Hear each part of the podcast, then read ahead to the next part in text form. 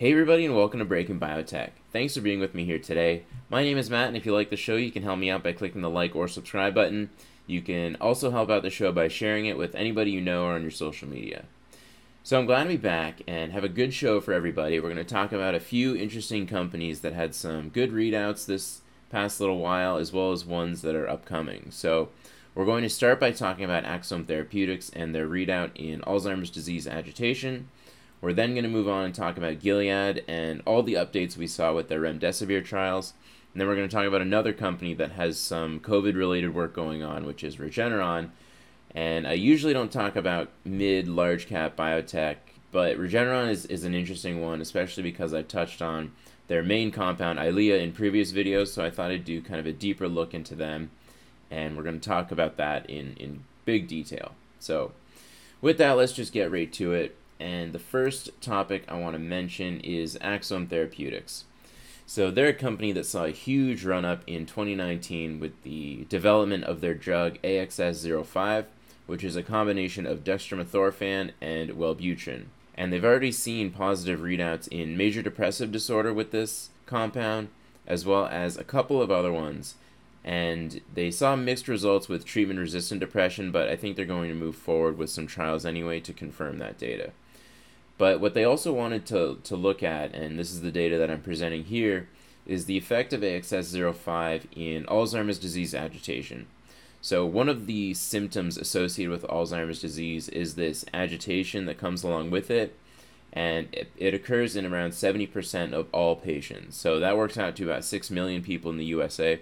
So it's a pretty huge indication, and one that I didn't really look at in, in a serious capacity before I took a position because I was originally playing for that treatment resistant depression, but I think the stock had a lot of potential besides that. So we saw a readout this week that showed a significant improvement in this CMAI total score in patients treated with AXS-05 compared to both bupropion, which is Wellbutrin, or placebo.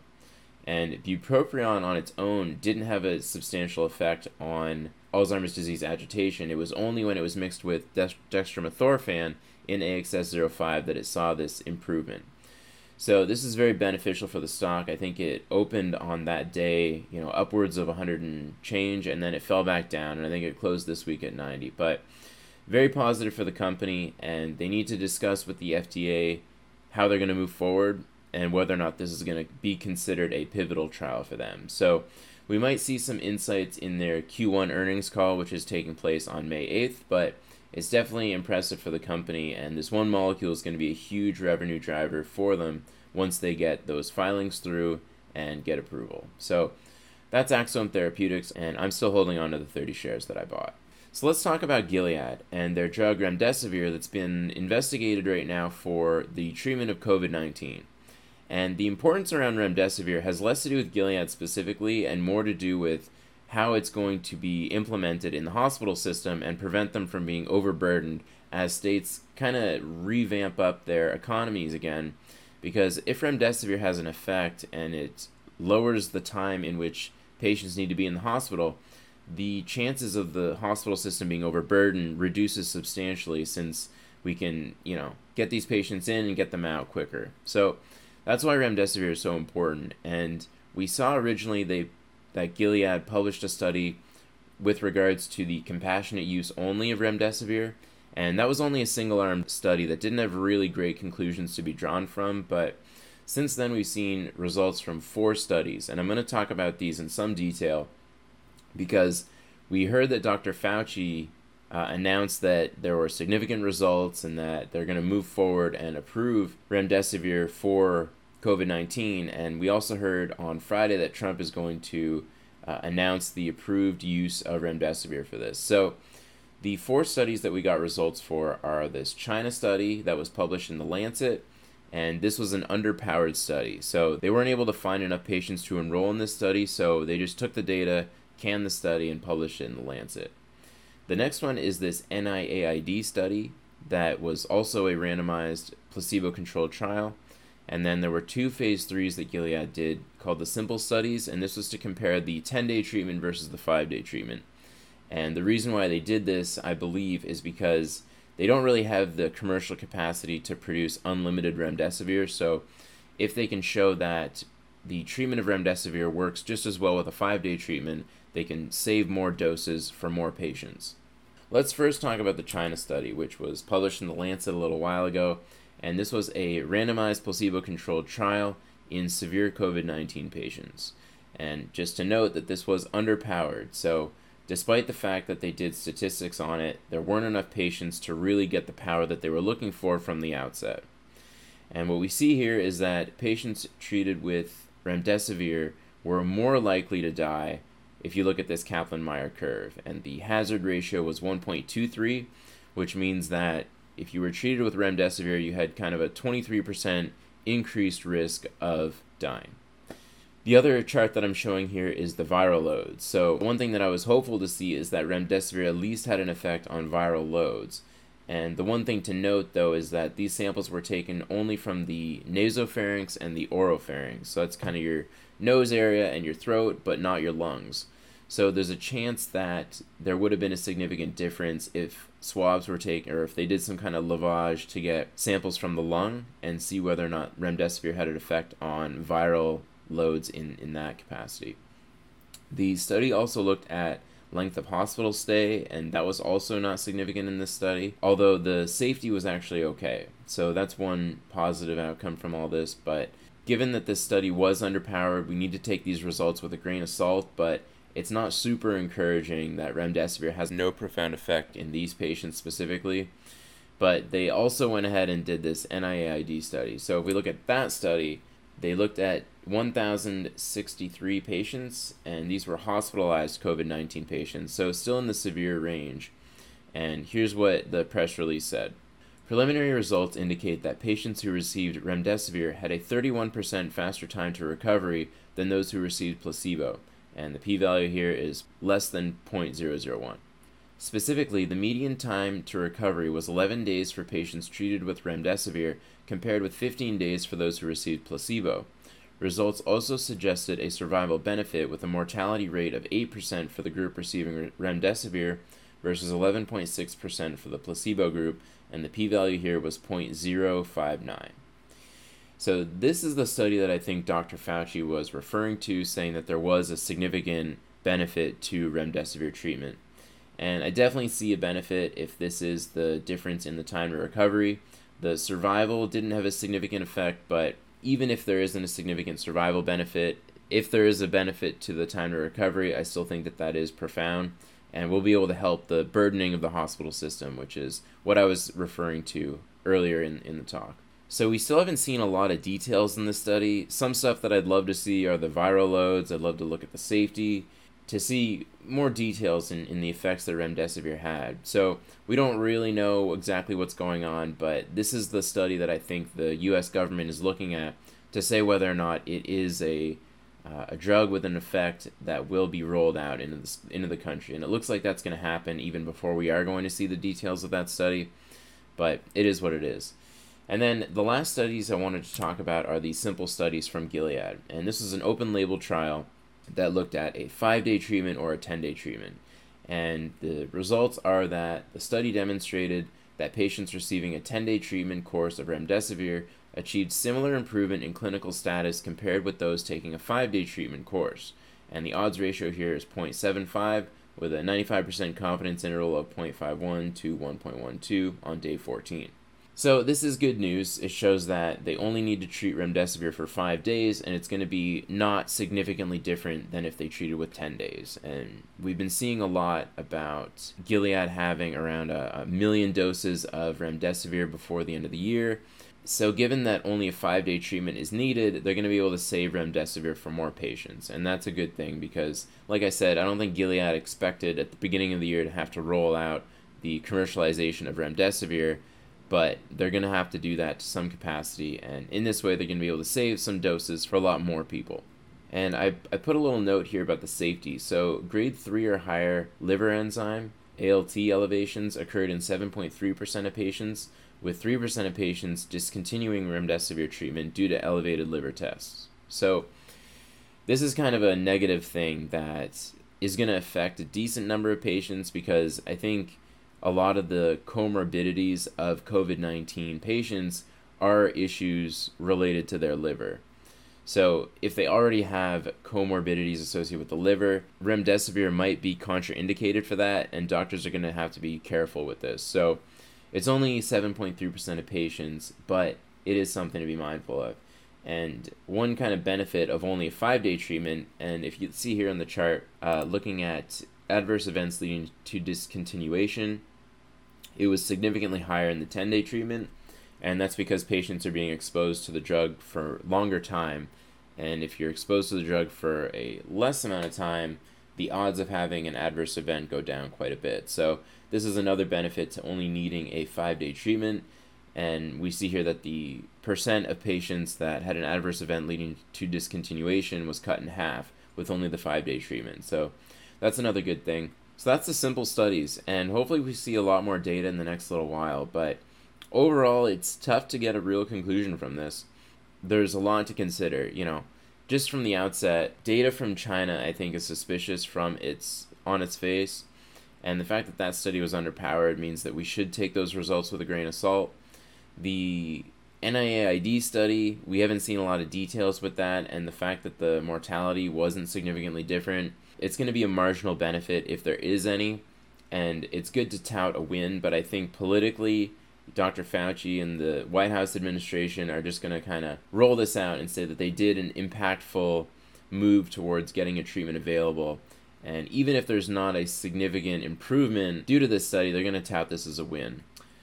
So we've gotten a lot of readouts in the last little while, and the only stuff that's really left are the full data sets from the NIAID study and the simple studies, and then we should see some more details on the World Health Organization studies as well as studies from INSERM. So we'll wait to see that, and yeah, that's remdesivir. It's uh, it's kind of mixed results, but Gilead stock has increased substantially on this data and there's definitely like a goodwill effect that it has on the company but whether that's going to materially deliver for them i'm kind of suspicious.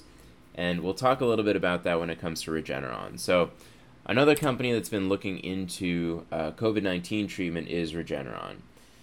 And they closed on friday at a share price of $525.50 a share giving them a market cap of $57.8 billion so they're in the large cap area they have net current assets of 5.59 billion, and that's as of December of 2019. And their 2019 revenue was 7.8 billion, which represents a 17% year-over-year growth, so pretty substantial. But their net income in 2019 was 2.1 billion dollars, representing a decrease of 13% year over year. So the difference in the growth of their revenue versus their net income uh, really represents how much money they're reinvesting into the business in terms of operating expenses. So I think their operating expenses increased around 30% year over year, which just shows how much development they're doing in this company to try to get more indications and more drugs on the market. So the company's really focused on these three compounds that have been commercial successes for them. The first one is Eylea, which has been their major juggernaut for the last I don't know, decade, we'll say. And they generated still $4.6 billion in revenue in 2019. But as I've mentioned in previous videos, Regeneron is going to face significant competition from a lot of other companies who have treatments that are related to Eylea and treatments that have really nothing to do with Eylea but will have an effect in wet AMD or diabetic retinopathy. And I've talked about a few of these. Uh, REGENXBIO has a gene therapy as well as Adverum has a gene therapy. I've also talked about Kodiak Biosciences, who they don't have a gene therapy, but they have a upcoming competitor to Eylea that will supersede the need to have as many injections that Eylea requires. And we've also seen Beovu get approved from Novartis, that is a uh, a spin-off of Eylea to some capacity that also requires fewer injections than Eylea. And Novartis has had some issues with Beovu, but it still remains a competitor, and Regeneron is going to struggle to maintain the crown in wet AMD and diabetic retinopathy. They, they have a few other indications as well, but it's only a matter of time before these companies find success and overtake Eylea. So the other two compounds I'm going to talk about in some detail in the next few slides, but Dupixent is a treatment for atopic dermatitis, and Libtayo, which is a cancer drug that's also seen a lot of successes lately. So Regeneron has partnerships with Sanofi and Bayer, and the reason for these is to help with their commercialization of their products. And Sanofi has the rights to sell non Eylea products, whereas Bayer has the rights to sell Eylea outside of the United States. So in this way, you know, Regeneron can kind of focus on what they're good at and partner with other companies that have strengths in other areas and take advantage of that. So that's been also good to Regeneron. And so, as Eylea revenue is going to be peaking and declining, they're hoping to add indications and new molecules to their portfolio to replace that lost revenue. And the latest news from them really has to do with this Kevzara drug, which is an IL 6R inhibitor, and it's being repurposed for the treatment of COVID 19. But so far, they've seen a bit of stumbling blocks regarding different patient subsets. So, we're going to talk about that right now and it looks like it's not going to be a substantial treatment for COVID 19. The drug itself, like I mentioned, is an interleukin 6 receptor antibody, and interleukin 6 correlates with poor prognosis of COVID 19. So the company posited that if they can inhibit the effects of interleukin 6, it might lead to better outcomes for patients. And the news that we heard is that an independent data monitoring committee amended the trial so that only critical patients continue to be enrolled to receive the 400 milligram dose, which is the high dose. And they've seen that there were negative treatment outcomes in the severe group, so they're only going to focus on this critical group. And the distinction here is that patients that are critical are on a mechanical or high flow oxygenation machine, or they're in an ICU to receive treatment. So only those patients are now going to be treated, and there is a decent chance that they're going to get a positive effect of Kevzara but given that it is a minority of patients that are in this critical distinction, it's not likely to be a big impact. But overall, it's not going to be a substantial source of revenue for Regeneron anyway.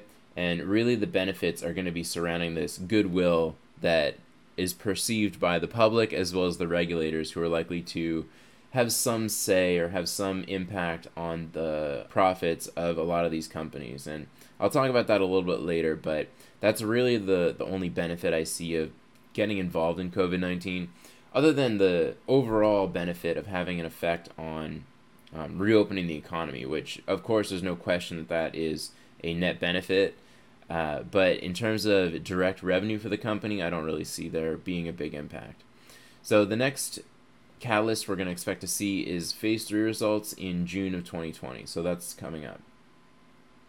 Now, to talk about their more classic standard drugs that they have on the market, um, one of them is Libtayo. And the recent news that we heard about that one is that it was stopped early due to a highly significant improvement as a monotherapy for first line advanced non small cell lung cancer. As we know, non small cell lung cancer is a huge market and getting a piece of that market would be a really big benefit for Regeneron. Libtayo is a PDL1 drug, and it's very similar to Merck's Keytruda or Tazverik or Opdivo. So there's a lot of these molecules on the market right now, and Regeneron is kind of slow to have gotten this drug ap- approved, but they're finally going to get some exposure to this market, which has been very, very lucrative for a lot of these companies. So the drug is only suitable for patients that have PDL1 positivity, and this works out to about 25 to 30% of NSCLC cases. The effect in, in these patients was that it decreased the risk of death by 32.4% compared to chemotherapy, and this is similar to the already approved PDL1, PD1 drugs that are out there. And so, if this indication gets approved, it'll be the second indication uh, for the compound. The first one being cutaneous squamous cell carcinoma, and that's a, a, melanoma that doesn't have a lot of treatments available for it. So it is nice to see that Libtayo is kind of being purposed to these gaps that other PD1 drugs aren't focusing on. So that's where Libtayo is going to try and get its footing. The competitors of Libtayo already have a ton of indications approved for them, and they already have an, a, a legacy of established trust with doctors. So I think doctors are going to be hesitant to prescribe Libtayo when they've already probably used Keytruda or Opdivo already. But where Libtayo is probably going to find success is in these indications that don't already have approval from a PD1 drug. So It's already being looked at right now for basal cell carcinoma as well as cervical cancer, and we have some readouts coming out pretty soon. So I think the basal cell carcinoma one is going to be huge for the company if they do see a benefit there, and that's going to be something to watch. So moving on, Dupixent is another big drug that Regeneron has, and it's a interleukin 4 receptor alpha antagonist. And interleukin 4 as well as IL-13 have a lot of homology related to their structure, so Dupixent actually targets both of these pathways. And it has an indication right now for atopic dermatitis, asthma, and chronic rhinosinusitis. And the company's searching for a lot of other indications, so they're actively have trials for eosinophilic esophagitis, uh, COPD, as well as airborne or foodborne allergies. So the company is really focusing on getting as many indications for this drug as possible, and it looks like they have a pretty decent chance of getting there. So the Sanofi CEO actually mentioned that they're aiming to grow the drug to $10 billion in revenue per year and I could easily see that happening given the adoption that they've seen so far in just atopic dermatitis. So as they get other indications, it's likely that the adoption of the drug is going to be huge. So they have a few readouts from that coming up, and I think that as those readouts come out, it will be an increase to the stock as well. So the last category of therapeutics I want to talk about regarding Regeneron are the bispecifics. So bispecifics have a lot of advantages associated with them that might make them a real threat to the currently approved technology or other competitors that are in clinical trials right now. And so the one threat that bispecifics have towards established CAR T therapies is that they may have fewer side effects. So one of the things that CAR T is known to have is significant number of side effects, cytokine release syndrome as well as uh, neurotoxic effects and an antibody might have fewer side effects associated with them. So that's one thing that we should be looking for when it comes to these readouts. Another thing to consider is that the overhead associated with CAR T administration, and that's just related to the treatment itself. So cells need to be pulled out of a patient, they need to be manipulated in culture, and then administered to the patient. And this costs a lot of money to the companies.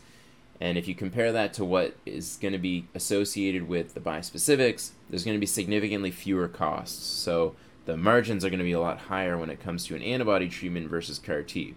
So that's something else to keep in mind as well. And then the other thing is the effectiveness. So if we look at RGN1979 in relapsed follicular lymphoma, they got an overall response rate of 95% with a complete response rate of 77%. That's very good. In R&R DLBCL, they got an overall response rate of 71% and a complete response rate of 71%. And these are really small trials, but the fact that they're seeing this high number of treatment responses is pretty substantial. And in that trial specifically, it was with CAR T naive patients. And then they're also looking at patients that have been treated with CAR T that have failed. And in this subset of patients, they got a complete response rate of 25% and an overall response rate of 50%. So this is pretty substantial. And if you look at their other bispecific, which is RGN, REGN 5458, which has anti CD3 and anti BCMA, so it targets B cells as well. And here they looked at multiple myeloma. They got an overall response rate of 75%, and uh, this was in a small trial of only seven patients. So it remains to be seen if these results hold true in a larger trial.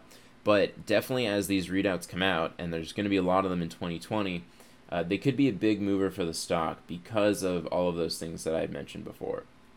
So that's really Regeneron in a nutshell. They have a lot of other programs going on, and I have up here right now all of the different phase one, phase two, phase three trials but most of these are kind of for a smaller subset of patients.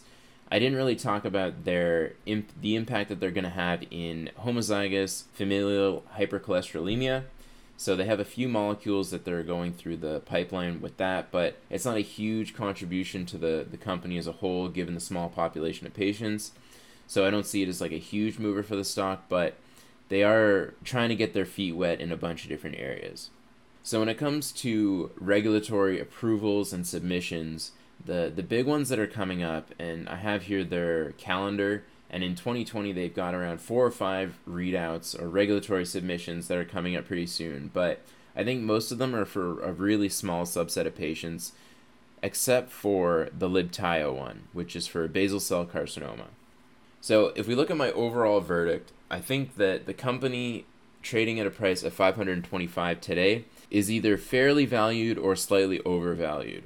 For me to take a position in the company, I would need to see the stock in kind of the low 400s or high 300s. But right now, I think that at 525 bucks, a lot of the hype associated with the company is due to the Kevzara potential in COVID 19. Now, some of the important catalysts coming up, though, that I think will move the stock is the basal cell carcinoma readout. And the reason for this is that there's 4.3 million cases in the USA each year, and they have a pivotal phase 2 readout coming out soon. Other than that, there's a Dupixent PDUFA date in 6 to 11 year olds on May 26th of 2020, so that should be coming up pretty soon. And atopic dermatitis is more prevalent in children than adults. So if you think about all the revenue that was generated in Dupixent, that's only going to increase substantially more if they're able to treat children from ages 6 to 11. The other thing we got to be mindful of is updates on bispecifics, and I already talked about that. So that's kind of how I see 2020 playing out for the company. As we see updates in all of these things, they could be a, high, a big mover for the stock, but I really see more downside than upside when it comes to the readouts. So what that means is that if the basal cell carcinoma readout comes out negative, I see a lot more downside. If the result was positive, I see upside. So for that reason, I'm going to stay on the sidelines.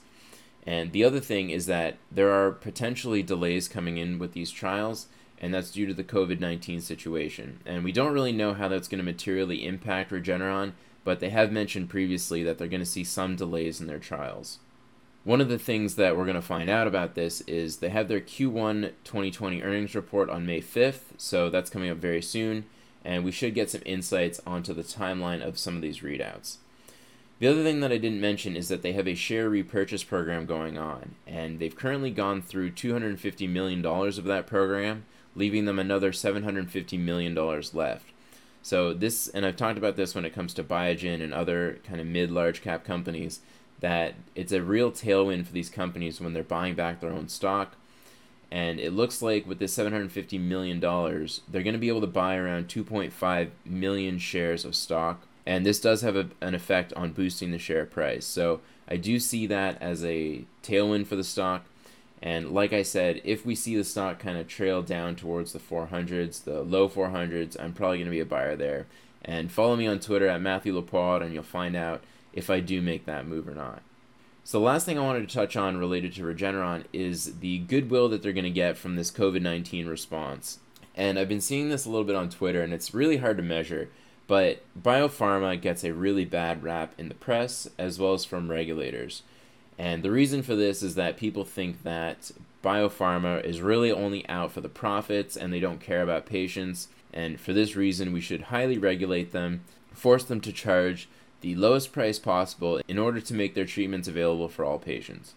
Now, of course, the reality is a lot different than that, but given the fact that a lot of these companies are dedicating resources towards treating COVID 19, it kind of like puts them in the good graces of the public as well as regulators. And I think this is only going to be a transient effect. I don't think that when push comes to shove that this is going to materially affect how drug pricing works out in the future. And Trump has talked about regulating biopharma in a more serious way when it comes to drug pricing, but since the COVID 19 situation, we haven't heard a lot of that talk. But I think that, you know, if a Democrat gets elected, especially, we have a very good chance that the regulators are going to come in and try and force these companies to charge a much lower price than they're charging already. So we'll see how that plays out, but that's the reason why I think a lot of these companies are seeing a higher price right now, and that um, once this honeymoon phase slows down related to COVID, I think we're going to start to see the prices come down. And I think that's true for Gilead as well. So that's Regeneron. And in the next coming weeks, we still have earnings season going on. We did have some positive earnings reports from a lot of the tech companies, and they seem to be sheltered to some capacity uh, regarding the COVID situation. But I think that as the story with China develops, they're going to have to figure out a way to redevelop their supply chains because I think significant tariffs are probably coming against China. And we've heard a little bit about that in the last little while, but it remains to be seen exactly how it's going to play out. Other than that, we need to, you know, anticipate more COVID 19 headlines. There's a readout for Moderna coming out in early June, and we did get an announcement from them saying that they're going to partner with Lonza to develop the vaccine to more capacity. So I don't really know if this means that they've already seen success in the phase one trial, but we should see a public readout pretty soon. There's also going to be more treatments and more vaccine readouts coming out, and as that occurs, it might be a tailwind for the stock market since more treatments and more vaccines just means that people can get back to normal. So, the last thing is that we've seen a lot of USA states and European countries start to open up to some capacity, and this just increases the chance that we're going to have another second wave or at least some kind of local cluster increases in different areas. And I don't know if this is going to necessarily mean that we close the economy again, but it does mean that we're going to have to live with COVID in some kind of new normal. And what this means is that social distancing is going to be normal, masks are going to be normal, and things like that. And if the hospital system does get signs of being overburdened again, I could envision that the states and the countries start to close down, uh, at least to some capacity. And this could have a negative effect on the stock market as well. I think that in the short term, we've seen a bit of a topping right now, and that there's going to be a little more downside to go, but you know, it remains to be seen how this is all going to play out.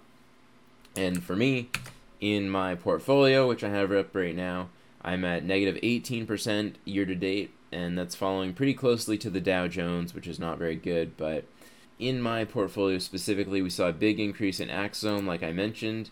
Uh, REGENXBIO pulled back after being at 42, and I was really tempted to sell a bit of it at 42, but I didn't do it, and I still think that REGENXBIO has a lot of potential. And we also saw that Amarin was touching $8 a little bit, so they've seen quite a bit of a bounce off the $4 lows that we saw a little while ago. And it remains to be seen how that whole uh, appeal process is going to play out, but I'll keep you all posted on that. So, like I mentioned, I'm at negative 18%, which is not great but I'm uh, I'm catching up. That's for sure. And we did see that the Nasdaq 100 finished pretty much flat for the year. So it's a pretty impressive bounce we've seen in the last little while. But I am nervous to think that we're going to see a V-shaped recovery still. So we'll see how it plays out. The volatility kind of stabilized over the last few weeks, and I think that given the close on Friday was so red, we saw kind of a short-term bounce in that. But we'll see how it plays out this week. So I want to thank everybody so much for the support. Thank you so much for watching. And follow me on Twitter at Matthew Lapoire. I do most of my updates on that if I have any. And I appreciate all support. Click the like or subscribe button, that would help me out. And tell a friend. And with that, I'm going to wrap it up, but we'll see you next time.